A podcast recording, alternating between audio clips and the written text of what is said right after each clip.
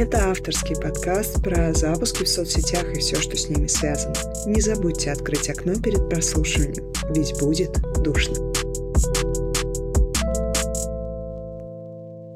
Привет! Вы слушаете подкаст «Будет душно», в котором мы разговариваем про запуски в соцсетях и все, что с ними связано. Меня зовут Елена Тимошова, в соцсетях я известна как Мадам Планоли. Я проект-менеджер и маркетолог. И сегодня у меня в гостях Юлия Геленок, основатель тренинговой компании «Бизнес-тренер», очень крутой тренер и специалист по продажам. И Юлю я знаю достаточно давно. Я была на ее тренингах как участник, потом э, была уже сот-тренером, назовем это так. Я всегда всегда поражалась тому, насколько Юля умеет эффективно доносить информацию, как она умеет вовлекать аудиторию и насколько доступно все те механики, которыми она делится. То есть это не что-то сверхъестественное, на что мы смотрим и такие, нет, это нереально сделать. Это то, чем может абсолютно любой человек воспользоваться каждый день и получить результаты. И я пригласила Юлю, чтобы поговорить о продажах в переписке, потому что каждый из нас, кто делает запуски, кто занимается запусками, сталкивается с такой ситуацией, что нужно продавать, нужно общаться с клиентами, а как правильно им продать, как донести ценность своего продукта, как не отпугнуть ценой, как отработать возражение «я подумаю», нами всеми нелюбимое. Вот тут всегда возникают вопросы. Честно признаюсь, я сама ненавижу продавать в переписках. Для меня это ужасно. Лично я могу продать даже лысому расческу. Я смогу зарядить этого человека, что он захочет это сделать. Он захочет приобрести продукт. Но когда надо переписываться именно с человеком, когда нужно донести, что ты не дурак, и ты сможешь ему действительно помочь текстом, вот тут вот я всегда плыву. Поэтому я решила, что лучше, чем Юля, никто не объяснит, как это делать, и поэтому Юля сегодня в гостях подкаста. Всем привет!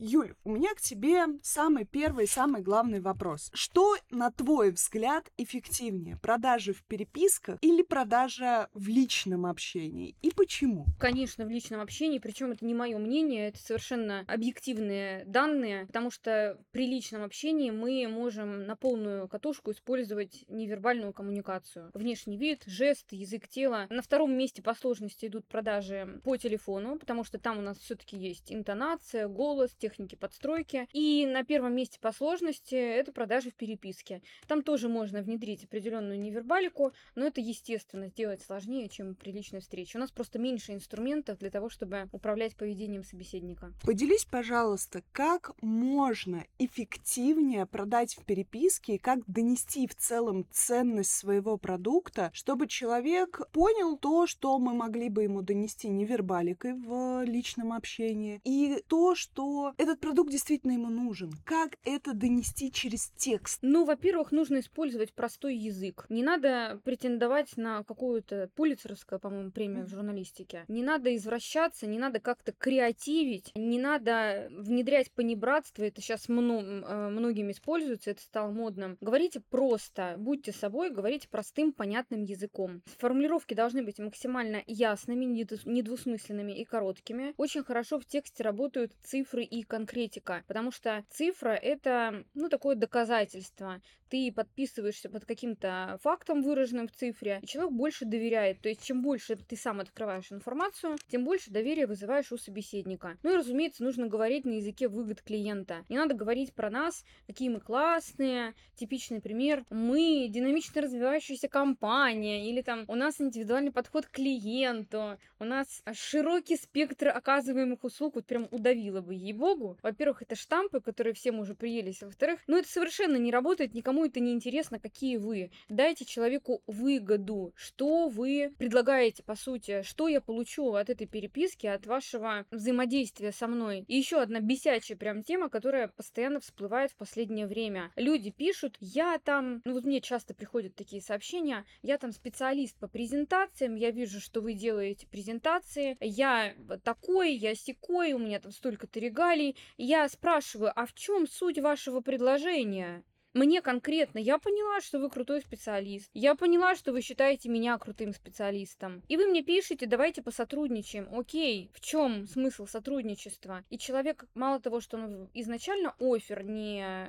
озвучил, не написал, не сказал, что я предлагаю вам сделать там за столько-то денег такую-то классную презентацию или за кейс. Нет понимания, что он хочет от меня. Так и в ответ на прямой вопрос начинается опять повторение собственных регалий. Вот у меня сразу возникает вопрос, ребята, вы читать умеете или нет? Еще такой вопрос. Очень часто на разных курсах по продажам, на курсах по инфопродуктам учат то, что если к вам в директ, например, либо в личные сообщения написал человек, здравствуйте, я хочу приобрести ваш продукт, или здравствуйте, подскажите, вот хочу, чтобы вы занимались там, моим аккаунтом, или я хочу записаться на такую-то услугу. То, что нельзя с первого же сообщения сразу говорить цену, а нужно сначала выявить истинную боль человека и только потом ему предлагать цену. Или вообще лучше закрывать на какую-то а бесплатную диагностику и так далее. Как ты к этому относишься? Ну, во-первых, я скажу, что тут э, сложно равнять всех под одну гребенку. Все-таки лучше на конкретных кейсах говорить. Но я все-таки постараюсь э, дать какую-то рекомендацию. У нас есть продажи холодные, есть продажи горячие и теплые. Если человек проявил некую заинтересованность, соответственно, он уже, ну, такой тепленький, если он пишет сам. Но он хочет получить, человек написал,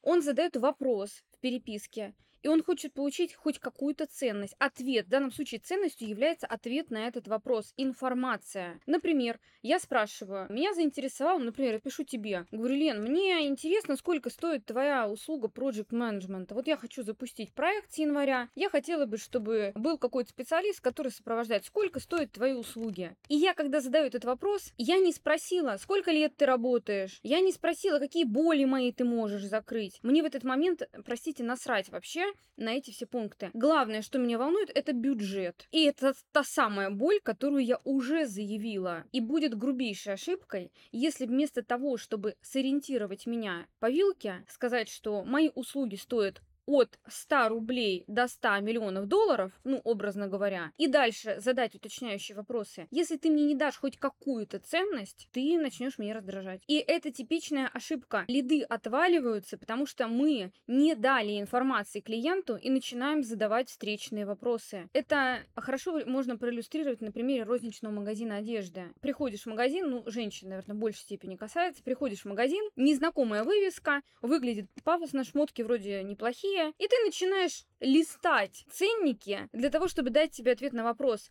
мой ценовой сегмент или нет. Или ты смотришь там на состав. Ты сразу по какому-то отсекающему критерию определяешь, вести дальше диалог или нет. И уж поверь, если, например, твои услуги стоят 100 миллионов долларов, а у меня заложено 100 тысяч рублей, ну хоть ты упейся просто. Моими болями, там, потребностями я не куплю. То есть я говорю о том, что не надо сразу называть точную сумму, потому что, особенно со сложным продуктом, это невозможно сейчас. Ну, тренинги то же самое. Я не могу сразу сказать, сколько будет стоить обучить сотрудников магазина флористики, студии флористики, например. Я не знаю, сколько сотрудников, что за проблема, что они хотят, какое обучение, офлайн, онлайн, как это все. Я не знаю этого. Но если я вместо того, чтобы написать, да, мы проводим такие тренинги, и они могут стоить там от стальки-то до стальки-то, я начну задавать встречные вопросы, но это как в шутке, а сколько вам лет, а вы с какой целью интересуетесь? Продажи не будет, дайте какую-то ценность. То есть правильно я понимаю, если, например, мне написали в директ и спросили, вот мы хотим, чтобы вы занимались нашим продуктом, я хочу вот его запускать в январе, сколько будет стоить ваше сопровождение. В данном случае правильнее будет сказать, ну, во-первых, поздороваться,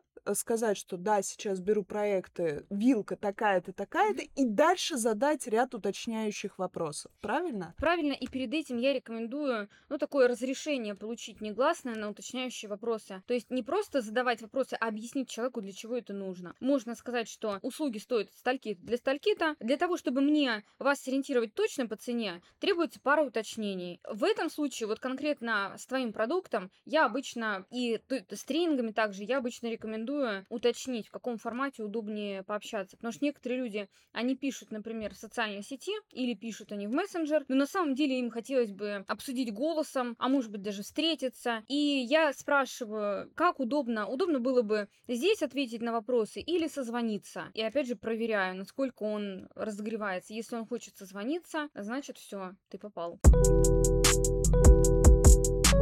А вот скажи, пожалуйста, как, на твой взгляд, с точки зрения инфопродуктов, когда мы запускаем какие-то крупные продукты, среди продюсеров ходит мнение, то, что если у тебя продукт стоит больше 30 тысяч, в последнее время чаще я слышу больше 50 тысяч рублей, то когда ты начинаешь греть у, te- у себя в сторис, греть у себя в постах, и люди начинают спрашивать, сколько стоит, то говорить сразу напрямую цену, когда у тебя дороже 50, неправильно, потому что человек не купит, он выяснит цену и пойдет. Потому что в большинстве случаев люди, которые пишут, спрашивают цену, это праздное любопытство. И, возможно, они думают о том, чтобы купить, но пока не уверены. Поэтому всех людей нужно закрывать на созвон, на диагностическую сессию, как угодно это называйте, и там уже выяснять, как ты можешь ему помочь, дожимать боль и там уже называть цену, потому что в таком случае человеку, во-первых, будет менее удобно отказать, а во-вторых, ему будет проще согласиться на покупку. Как ты относишься к тому, что не называют цену, а пробуют сразу закрыть на созвон? Это работает только с теплыми клиентами. Кто заинтересован, знает, что это за услуга, что это за продукт, теоретически готов его покупать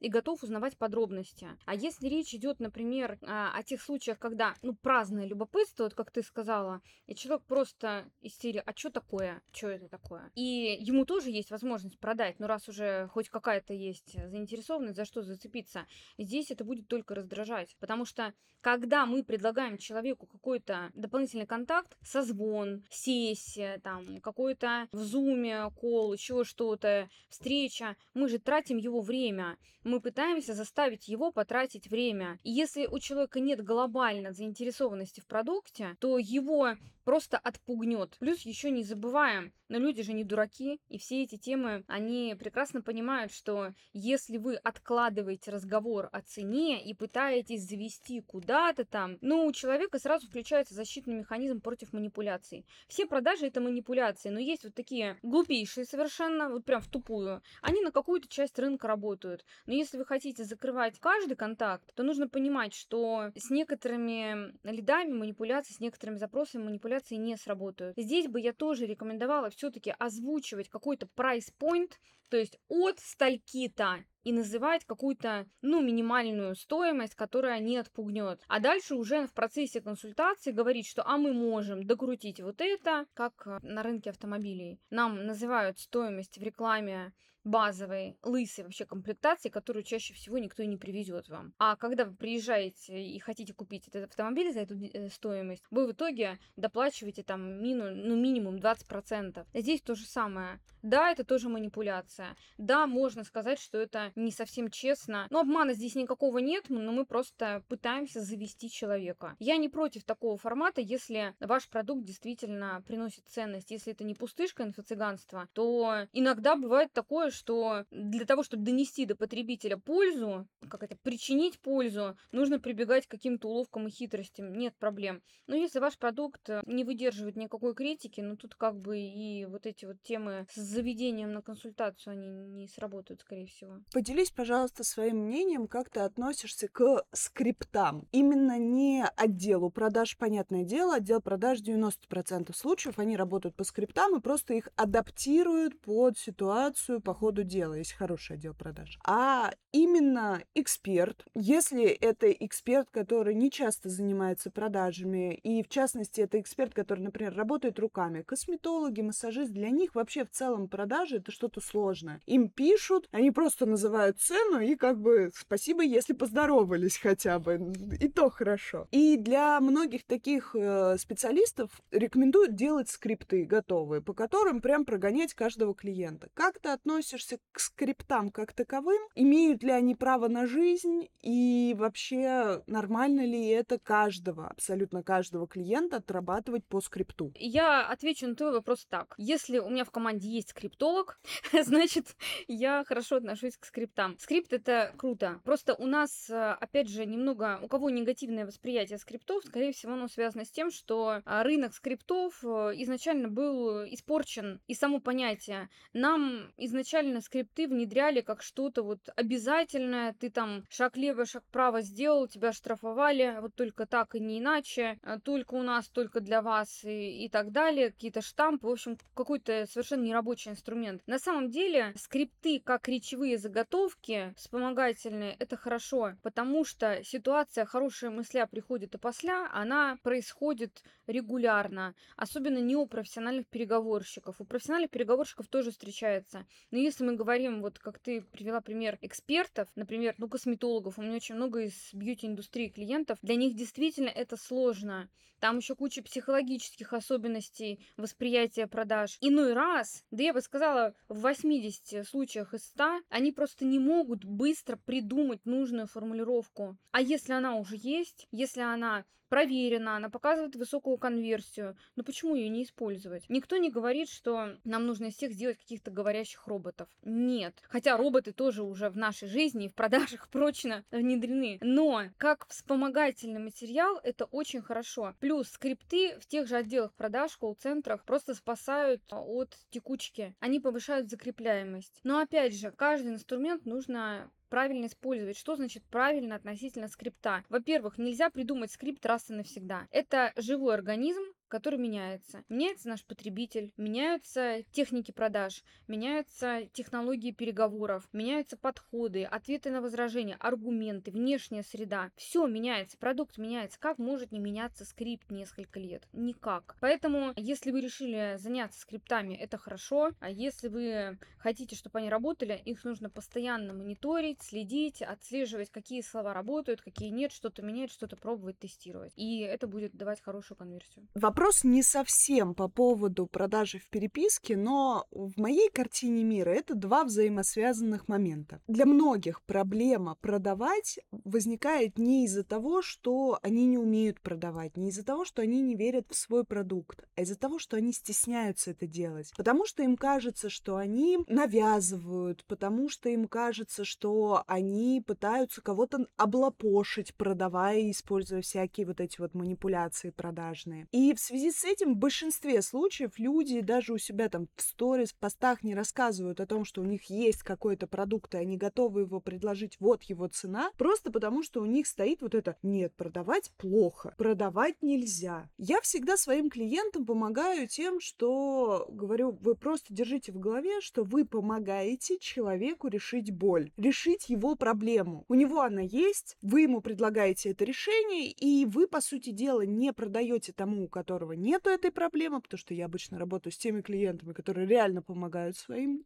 клиентам. Но вы приносите пользу, назовем так, человеку, причиняете пользу. Но, понятное дело, это не со всеми работает. Тут, конечно, вопрос больше, наверное, к психологам, как с этим справиться, но с точки зрения тебя как специалиста в продажах, как специалиста в переговорах, как донести до человека то, что продавать это не стыдно, это неплохо, и это нормально, это естественный процесс. Я могу как прокомментировать здесь? Во-первых, откуда это все взялось? Что продажами заниматься стрёмно, стыдно. Это называется «Привет, нулевые». Когда очень активно начали заниматься продажами, продажами все. Все спохватились, что как же так, ну, столько рынка, а мы ничего не продаем. И э, начали заниматься продажами агрессивными, впариванием. Вот для таких людей, которые считают продажи впариванием, я даже курс твой назвала «Продажи без впаривания». И 20 лет назад этот подход действительно был повсеместно. Ходили по офисам с сумками, э, говорили «купи», там «потому что надо». То есть продажи были основаны на принципе презентация,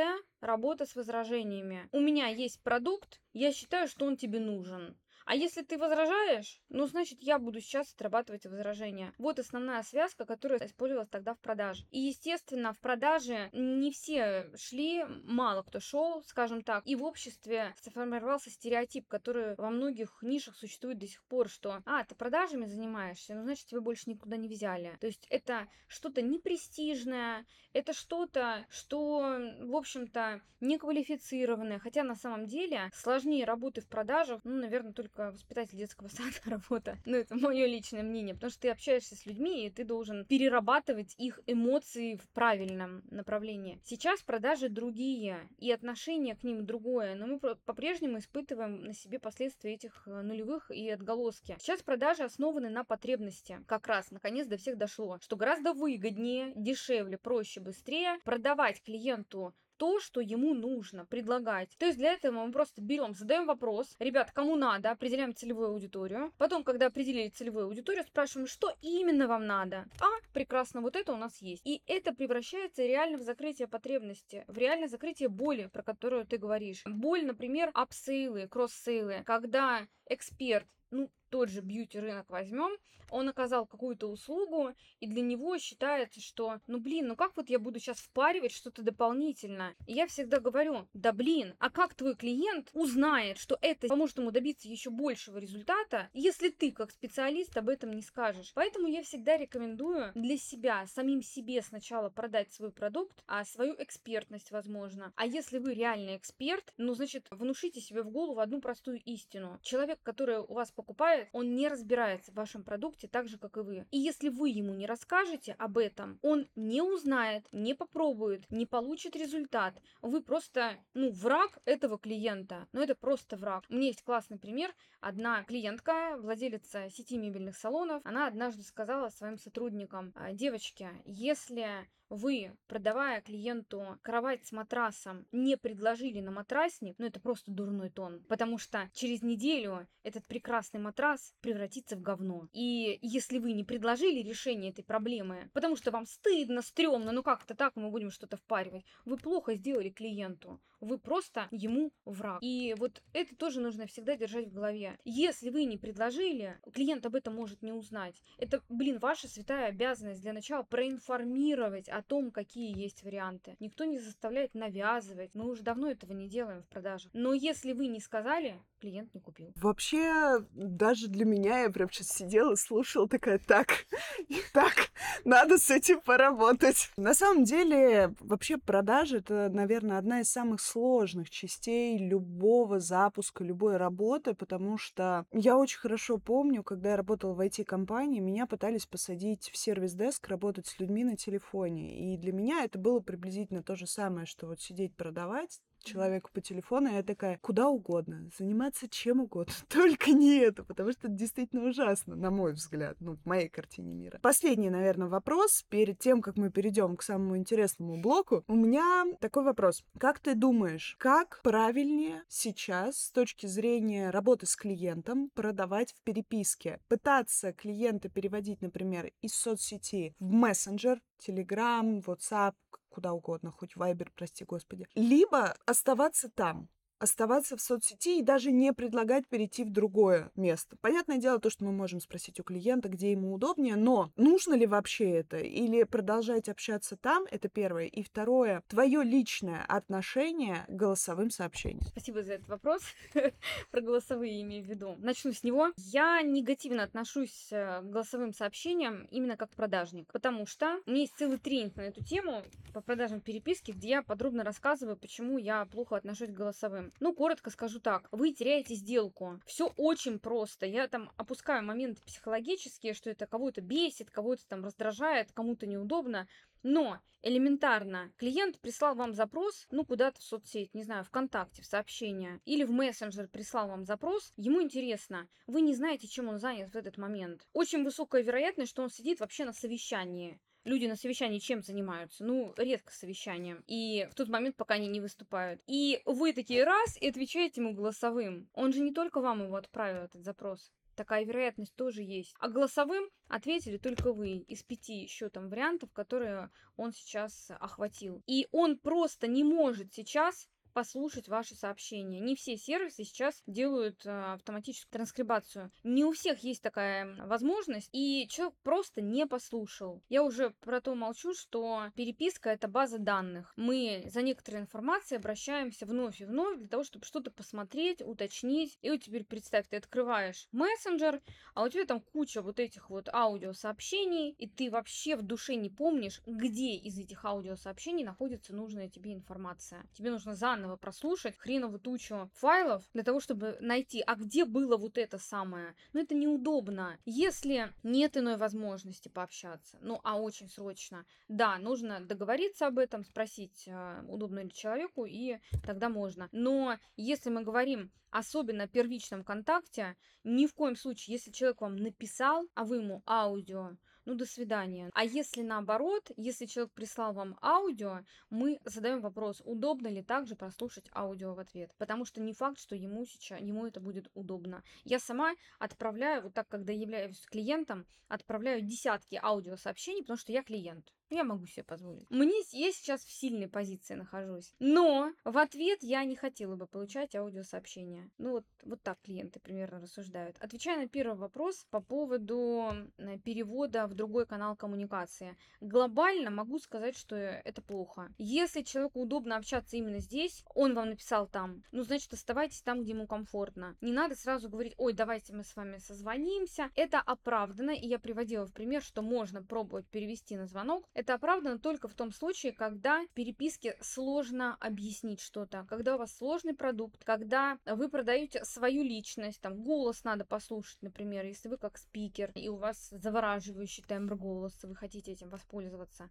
Но во всех остальных вариантах нет. Особенно губительно, когда мы из переписки отправляем клиента, например, на сайт. Я не знаю, что надо делать с людьми, наверное, просто в голову выстрелить для того, чтобы он перестал это делать. Часто отправляешь, там, у вас есть тур туры в Египет. Да, вся информация у нас на сайте. Класс, вообще просто супер, до свидания. Точно так же а, запишите меня, не знаю, на эпиляцию или еще на что-то. Пожалуйста, зайдите, у нас там есть ссылка, можно записаться. В смысле? Мне неудобно, я не хочу это делать. Может, я тупица, которая не знает, как это сделать. Или мне просто неохота. Ну, сделайте что-нибудь. Мы же мы работаем в условиях рынка совершенной конкуренции. Нельзя раскидываться лидами, на которые вы на секундочку наверняка потратили немало денег или немало времени, что тоже деньги. Поэтому общайтесь там, где удобно клиенту. И даже если это будет, прости господи, Вайбер, и он вам туда написал, ну уж поддержите диалог и там. Самый интересный момент. Рубрика «Четыре неудобных вопроса гостю». Я задаю четыре вопроса, по очереди, естественно. Ты на них отвечаешь. Понятное дело, что ты можешь ответить неправду, ты можешь не ответить на какой-то вопрос, но, понятное дело, я ожидаю то, что будет интересный, откровенный разговор. Окей? А если будет ответ правдивый, но неинтересный? Хорошие вопросы. Все Ну, будет давай. нормально. Вопрос номер один, классический для всех гостей. Что ты ненавидишь в ведении блога? Сам факт ведения блога. Абсолютно честно, я воспринимаю социальные сети как э, канал коммуникации, не больше. То есть у меня нет э, совершенно никакой психологической, социальной потребности, ой, прости господи, проявляться через блог. У меня нет никакой потребности к немеренному общению. Я в течение дня, у меня бесчисленное количество контактов, у меня бесчисленное количество новых знакомств, потому что, ну, каждый тренинг, это, особенно если корпоративные, там, минимум плюс 5 знакомств ежедневно. И у меня вот эта потребность в общении, даже если бы она была изначально природой заложенная в гипертрофированном размере, она закрывается с лихвой. Поэтому выкладывать какие-то сторис, какие-то клипы, еще что-то, ну, просто потому что захотелось, это вообще не про меня. Но с точки зрения маркетинга я понимаю, что это сейчас э, движок, это инструмент. Я могу показать себя как личность. Личность тоже продает, личный бренд, не, не забываем. Я, естественно, уважаю социальные сети как канал продвижения, но, повторю, если бы это не было каналом коммуникации, я бы просто их не вела. И я их не вела. Раздражает, э, что на это тратится много времени. И я не любитель выложить контент, ну, типа, я там на мутную камеру что-то сняла, что-то как-то, ну, вот вообще некачественно, не продумав. Может быть, это и неправильно, я не знаю, может быть, нет живости какой-то в моем контенте, но я не могу просто взять и выложить какое-то говнище, простите за обидной встречи, потому что я считаю это неуважением аудитории. Я не могу выложить контент, где отражается какая-то, ну вот, дичь, если честно. Я не могу выложить фотографию, которая выглядит погано. Я не могу выложить текст, не вычитав его, например, э, на предмет опечаток. Я видела, что некоторые авто, как это, автоматические субтитры делают, и там вот они как попало, как они сделались, так они выложили. Но я не могу позволить, чтобы у меня там где-то было так же написано слитно, оно должно быть раздельно в этом случае. Прочее. И, естественно, я сижу и все это правлю, потому что, ну, я не считаю, что нужно как-то экономить э, это время на уважение к аудитории. Это не уважение. Поэтому у меня ведение моих социальных сетей отнимает много времени. Вариант привлечь на эту тему специалиста, безусловно, я рассматривала и рассматриваю. Просто пока непонятно, как... Ну, короче, я пока что думала, что я больше времени буду тратить на ТЗ специалисту. Ну, типа, мне приходит какая-то идея в голову, и я ее там реализую в течение получаса, например. А для того, чтобы мне донести эту идею правильно, мне потребуется часа два, потому что у другого человека другая голова, и не факт, что он отразит точно так же. Поэтому пока это все именно в формате личного блога, личных ценностей, я это делаю сама. Но, повторю, сам факт, что я трачу на это время, конечно, мне не особо нравится. Вопрос номер два. Твой самый большой факап в продажах. Вот прям настолько большой, что ты его даже вспоминать не хочешь, но приходит злая Лена и заставляет вспомнить. У меня был на самом деле единственный факап в продажах, и я его, более того, я его рассказываю с удовольствием на всех тренингах, и он мне помнится до мелочей до сих пор. Это был мой самый первый день в продажах. Вот это просто факап из факапов. Я 8 часов на шпильках без еды, воды и перекуров, я тогда еще страдала вредной привычкой, отстояла молча, я не сказала ни одного слова. Я замерзла, в помещении было холодно, разозлилась, голодная, злая, шла домой и рыдала, потому что 8 часов я дико устала, я потратила это время зря, мне очень нужны были деньги, и я 8 часов просто потратила в никуда. И я уходила оттуда с мыслью, что это мой первый и последний раз, когда я пробую заниматься продажами, что это не для меня. Ну вот большего раздрая, наверное, я не могу вспомнить именно в продажах. Были факапы в других э, видах деятельности, но в части продаж, наверное, это было самой большой жестью. И справедливости ради, в свое оправдание могу сказать, что мне тогда было 16 лет всего. Ну, то есть вот прям ребенок, выросший в семье врачей и учителей, где все, ну, назовем вещи своими именами, откровенно чмырили мое желание заняться продажами. Но деньги были нужны, и я понимала, что мне нужно вот прям туда. Разочаровалась, разозлилась на себя, была дико расстроена. Утром проснулась и решила, что, наверное, нужно попробовать говорить, раз я хочу что-то добиться в продажах. А так, первый день, отвечаю, 8 часов рабочего дня я молчала. Я не решилась подойти ни к одному покупателю. Я даже не решилась открывать рот, отвечая на какой-то вопрос. Я просто стояла и молчала. Я считаю, что это такой провальный первый день, с которого начался мой путь э, роста в продажах. Топ-5 фраз либо действий в продаже, за которые ты бы просто вот казнила на месте, даже без возможности оправдаться человеку. Просто вот он это делает, и ты сразу его казнишь. Так,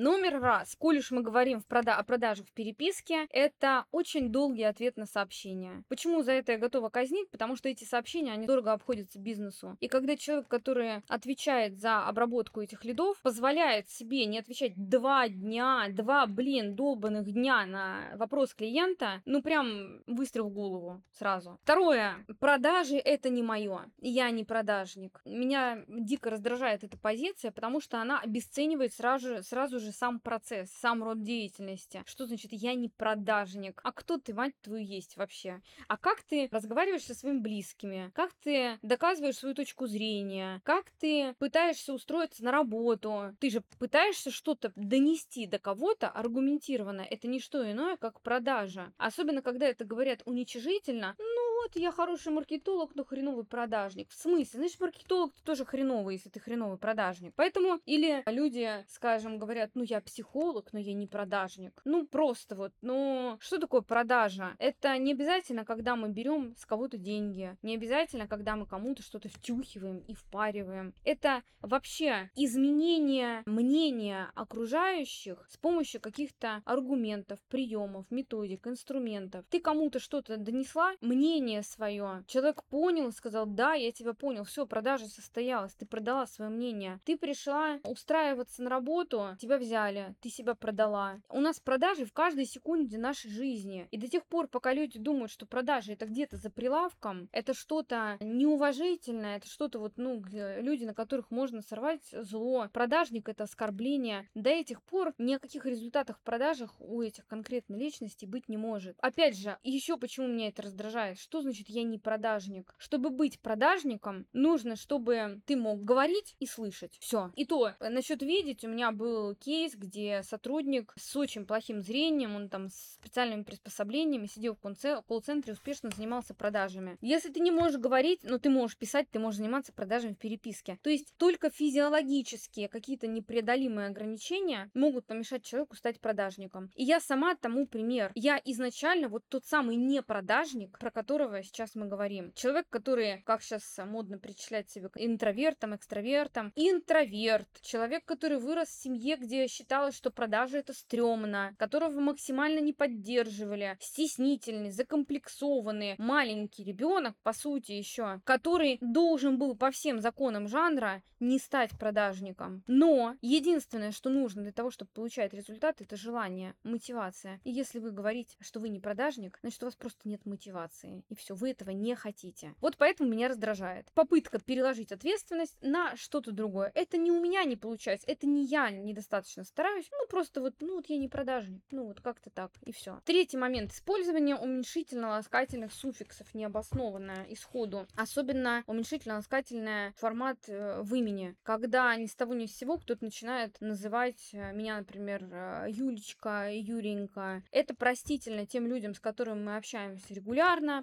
моим постоянным клиентам, с которым есть определенные сложившиеся там какие-то лояльные, теплые отношения. Но когда ты куда-то звонишь первый раз, приходишь первый раз, а тебя с порога называют Юленька, ну, это обесценивание сразу. И это я сейчас на своем примере просто объясняю. Мне это не триггерит уже давно, у меня профессиональная деформация. Мне трудно чем-то вот прям задеть в плане продаж. Видели мы всякое. Но это задевает клиентов. Они даже сами не могут понять, почему вы их бесите, а вы их бесите. Поэтому уменьшительно-ласкательные суффиксы до тех пор, пока вы не установили прочные лояльные отношения с клиентом, их лучше вообще забудьте про них. Четвертое. Неверное, непрофессиональное поведение в продажах и попытка продать какой-то некачественный продукт. Но, то есть, о чем я говорю, я поясню. Сейчас, если мы про инфобиз, например, мне кажется, более, более испорченного рынка не найти просто. Когда найти качественный инфопродукт, это, ну, похоже на чудо, наверное. Они есть, безусловно. Но сколько же вот этих продуктов, где люди даже не в состоянии выучить терминологию, которая в продукте правильно. И меня раздражает, когда без знания мат-части, мат-часть это информация о продукте, говоря языком продажника, без знания мат-части человек пытается меня в чем-то как-то убедить. Мое любимое, тоже на всех тренингах постоянно я говорю, потому что, ну, ну вот, вот это прям максимально странно. У нас слово экспертность называют экспертизой и говорят, у меня есть экспертиза в продажах. Какая, мать твою, экспертиза в продажах? Экспертиза может быть проектная, судебная какая-то еще. То есть это процесс экспертиза. А когда с экранов ТВ мне авторитетный чувак говорит, у меня экспертиза в продажах, да, то есть, ну вот прям за это я бы убивала. Ты сначала выучи, пожалуйста, толкование слов, как это называется, а потом уже произноси их. И когда кто-то использует термин, не понимая его смысла, я прям часто бывает, ну, наверное, я не очень приятный человек из-за этого, вообще не бываю, но я прям задаю наводящие вопросы, чтобы понять, э, чтобы вывести человека на чистую воду, чтобы он открыто показал, что, блин, я в этом на самом деле не разбираюсь. Ну, потому что иногда вот такое прозрение, оно нужно, чтобы человек дальше пошел и изучил тему. Пятое, за что бы я убивала, когда человек, поработав в продажах месяц, говорит, М, это не мое. Знаете, это не мое. Я выгорел, у меня профессиональное выгорание. Это опять же попытка прикрыть свое нежелание, отсутствие нужного количества усилий профессиональным выгоранием. Это сейчас тоже модный термин, и далеко не все понимают, о чем вообще речь. Профессиональное выгорание за месяц не случится. А еще я молчу про ту ситуацию, когда через неделю приходят и говорят, М, я выгорел, все. Я выгорел, я продажами заниматься не могу. Ну, друг мой, значит, ты не, не сможешь заниматься вообще ничем. Если спустя неделю ты сдулся и нет объективных причин, кроме твоего псевдовыгорания. Вот здесь я тоже... Раньше я как тренер пыталась вдохнуть хоть через какое-то отверстие жизнь в таких товарищей и мотивацию, но статистика неумолима. И теперь, когда ко мне приходят с запросом, что, пожалуйста, вдохните в меня жизнь, я выгорел, я говорю, до свидания. Просто ищи другую... Я, я не вдыхатель мотивации, я могу научить как, если ты хочешь. Если ты хоть не хочешь, убеждать тебя, это бессмысленное занятие. 10 из 10, если мы говорим про сотрудников, отваливаются в тот момент, когда они приходят с формулировкой «я выгорел». Это просто отмазка. А, с сродни той, что у меня больная бабушка в деревне, и я поеду за ней ухаживать. ну, типа того. Ну и последний вопрос. О чем ты мечтаешь? Может быть, в глобальном, может быть, в более локальном плане. Вот какая у тебя есть сейчас мечта, которая первая всплыла у тебя в голове, что ты хочешь в ближайшее время, либо не в ближайшее? Ради чего ты это все делаешь? Ну, ради чего делаю, это скорее цель, я бы сказала. А про мечту, которая постоянно в голове где-то у меня мелькает, и вообще называю, что такое мечта, это не отсмартованная цель. Ну, то есть, когда мы никакую конкретику не внедряем и никакой план действий не намечаем, пока где-то там она маячит. Вот это все мечта. А у меня мечта жить э, в теплом регионе с морским климатом, где я могу круглосуточно ходить в шортах и футболке. Вот это прям, это моя мечта. Она где-то там пока еще далеко, но я именно к этому стремлюсь, я именно к этому хочу прийти через какое-то время. Сейчас пока я не готова. В принципе, ничего не мешает, ну, собираю манатки, иду куда-нибудь в теплую страну. Или даже у нас в стране есть теплые регионы. Но я морально не готова. Мне хочется движухи, мне хочется активности. А найти вот прям теплый климат еще и с движухой и активностью, это очень, очень-очень затратное занятие. Поэтому это пока из разряда мечты. Ну вот, может быть, неожиданно. Кто-то мечтает там о каких-то свершениях финансовых, еще о чем-то. Мне хочется тепла. Спасибо большое тебе за этот подкаст. Было действительно очень полезно, интересно. Я в очередной раз убедилась и в очередной раз восхитилась твоими навыками с точки зрения продаж. Поняла, что мне еще... Я и так знала, что мне еще расти и расти. Я теперь поняла, что мне еще больше расти и расти. Но спасибо тебе огромное за всю ту информацию, которой ты поделилась. Надеюсь, то, что всем нашим слушателям было интересно. Ссылки на Юлю я оставлю, как всегда, в комментариях. И не забывайте ставить лайки, оценивать этот подкаст, делитесь своим мнением в комментариях, если есть такая возможность на той площадке, на которой вы слушаете. Ну или вы всегда можете написать мне в личные сообщения, либо в директ мадам Планоли. Я с радостью обсужу все ваши вопросы. И также вы можете поделиться, какую тему еще стоит поднять в этих подкастах, или, может быть, у вас даже есть наметки, кого еще стоит пригласить в гости. Была рада вас всех видеть в этом подкасте, пускай виртуально, до встречи в следующий раз. Пока-пока.